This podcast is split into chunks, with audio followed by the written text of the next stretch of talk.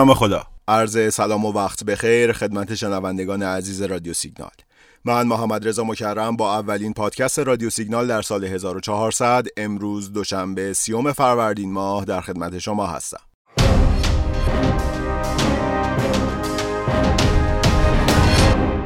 امیدوارم برنامه های ما در سال 99 براتون مفید بوده باشه.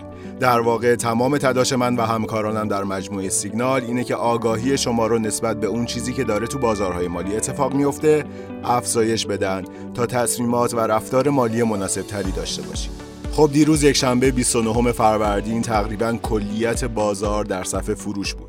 ارزش معاملات خرد دیروز حدود هزار میلیارد تومان بود که در واقع از سال 98 تا الان بی سابقه بوده. در حال حاضر به عقیده خیلی از تحلیلگرها بازار نیاز به جریان پول و نقدینگی داره. نقدینگی که شرایط رو متعادل کنه و تداوم هم داشته باشه.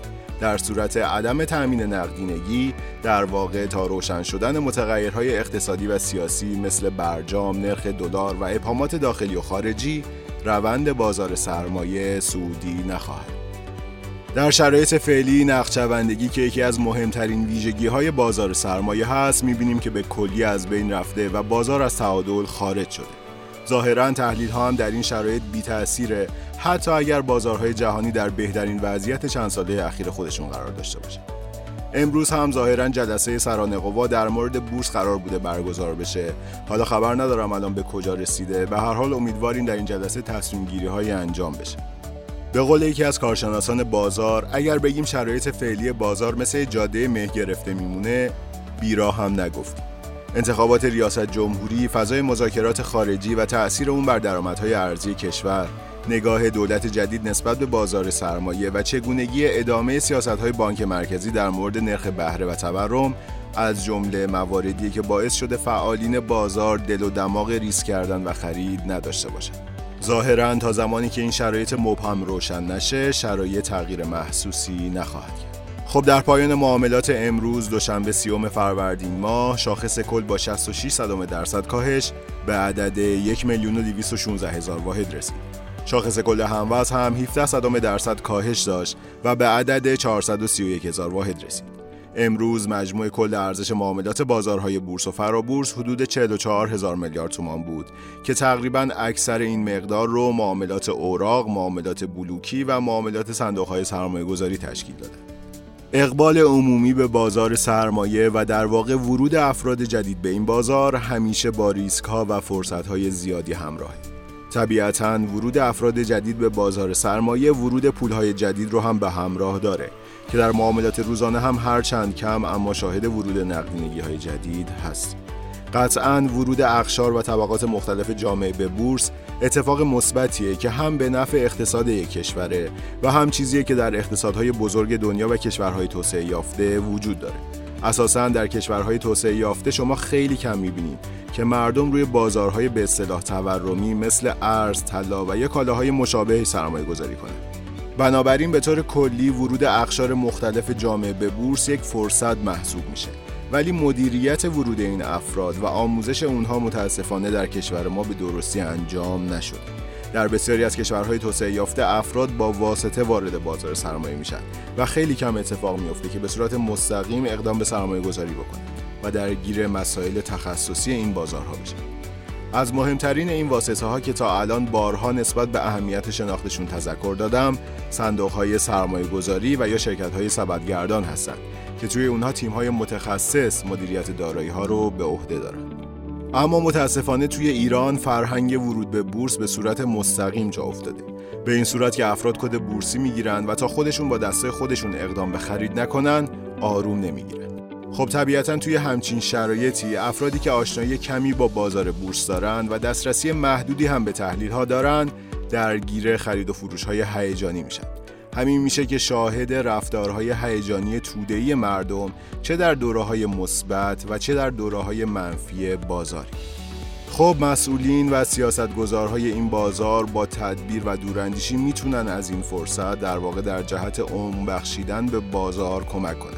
همونطوری که رئیس سازمان بورس اواخر سال 99 هم بهش اشاره کرد افزایش ارزهای اولیه افزایش سهام شناور شرکت ها تسهیل شرایط افزایش سرمایه و تنوع بخشی به ابزارهای بورسی از جمله عواملیه که در جهت عمق بخشیدن و تحصیل نقشبندگی بازار باید بهش توجه کرد. خب از این صحبت ها که بگذریم گفتم شاید بد نباشه این اول سالی. یکم در مورد بازدهی بازارهای مختلف در سالی که گذشت سال 99 صحبت کنیم و اونها رو با هم مقایسه کنیم. اما قبلش بیایم ببینیم بازدهی انواع مختلف صندوق های سرمایه گذاری در سال 99 بر اساس آمار وبسایت فیپیران به چه شکلی بود؟ خب تو این گزارش اومده میانگین بازدهی در سال 99 برای صندوق های سهامی یعنی صندوق هایی که اکثر داراییشون رو روی سهام شرکت ها سرمایه گذاری می‌کنن حدود 145 درصد بوده. صندوق های مختلط یعنی صندوق هایی که داراییشون رو به صورت ترکیبی روی سهام شرکت ها و اوراق با درآمد ثابت سرمایه گذاری حدود 92 درصد. و صندوق های با درآمد ثابت که ریسک ندارن و روی اوراق با درآمد ثابت سرمایه گذاری حدود 30 درصد در سال 99 بازدهی داشتن. خب این اعداد رو فعلا یادتون باشه. سهامی 145 درصد مختلط 92 درصد و درآمد ثابت 30 درصد. میانگین بازدهیشون در سال 99 بود. اما بازدهی سایر بازارها در سال 99 به چه شکل بوده؟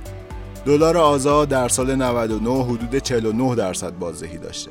سکه امامی حدود 72 درصد و طلای 18 ایار حدود 68 درصد.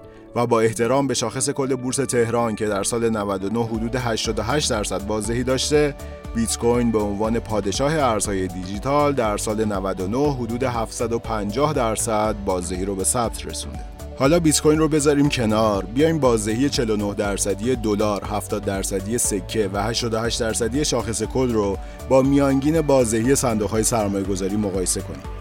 اینطوری بگم یعنی اگر شما پولتون رو اول سال 99 در صندوق های سهامی یا حتی صندوق های مختلط که ریسکش خیلی کمتر از طلا و دلار و سرمایه گذاری مستقیم تو بورس میذاشتین جدا از اینکه درگیر استرس ها فشارهای روحی و عصبی اخبار و کانال های مختلف نمی‌شدین بازدهی هم که کسب می‌کردین بیشتر از بازدهی دلار و سکه و همینطور بازدهی شاخص کل یا احتمالا سرمایه گذاری مستقیم توی بورس بود.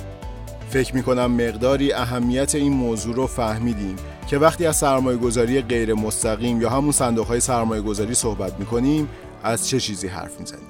در واقع اگر دغدغه مدیریت سرمایه و مدیریت ریسک دارین و به سلامت روانتون هم اهمیت میدین بهترین راه سرمایه گذاری برای شما سرمایه گذاری از طریق صندوق هاست تحلیل های روانشناسی بازار همیشه مبین این قضیه هست که تغییر روندها در اوج ناامیدی معاملهگرها شکل می‌گیره. تابلوی معاملات اکثر نمادهای بورس در شرایط فعلی بیانگر اوج ناامیدیه خریدهای نسبتا سنگین بعضی از حقوقی ها در برخی از نمادها باعث شده این نظریه که به پایان این اصلاح تقریبا 8 ماه نزدیک شدیم تقویت بشه.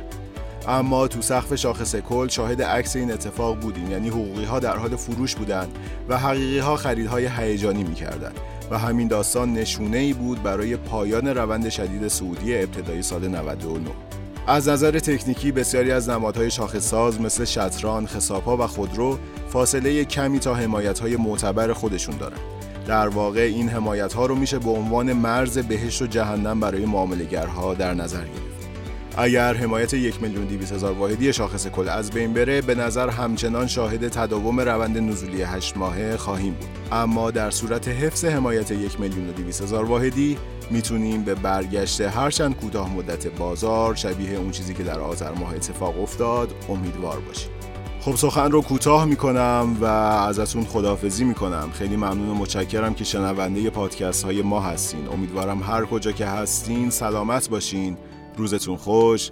خدا نگهدار.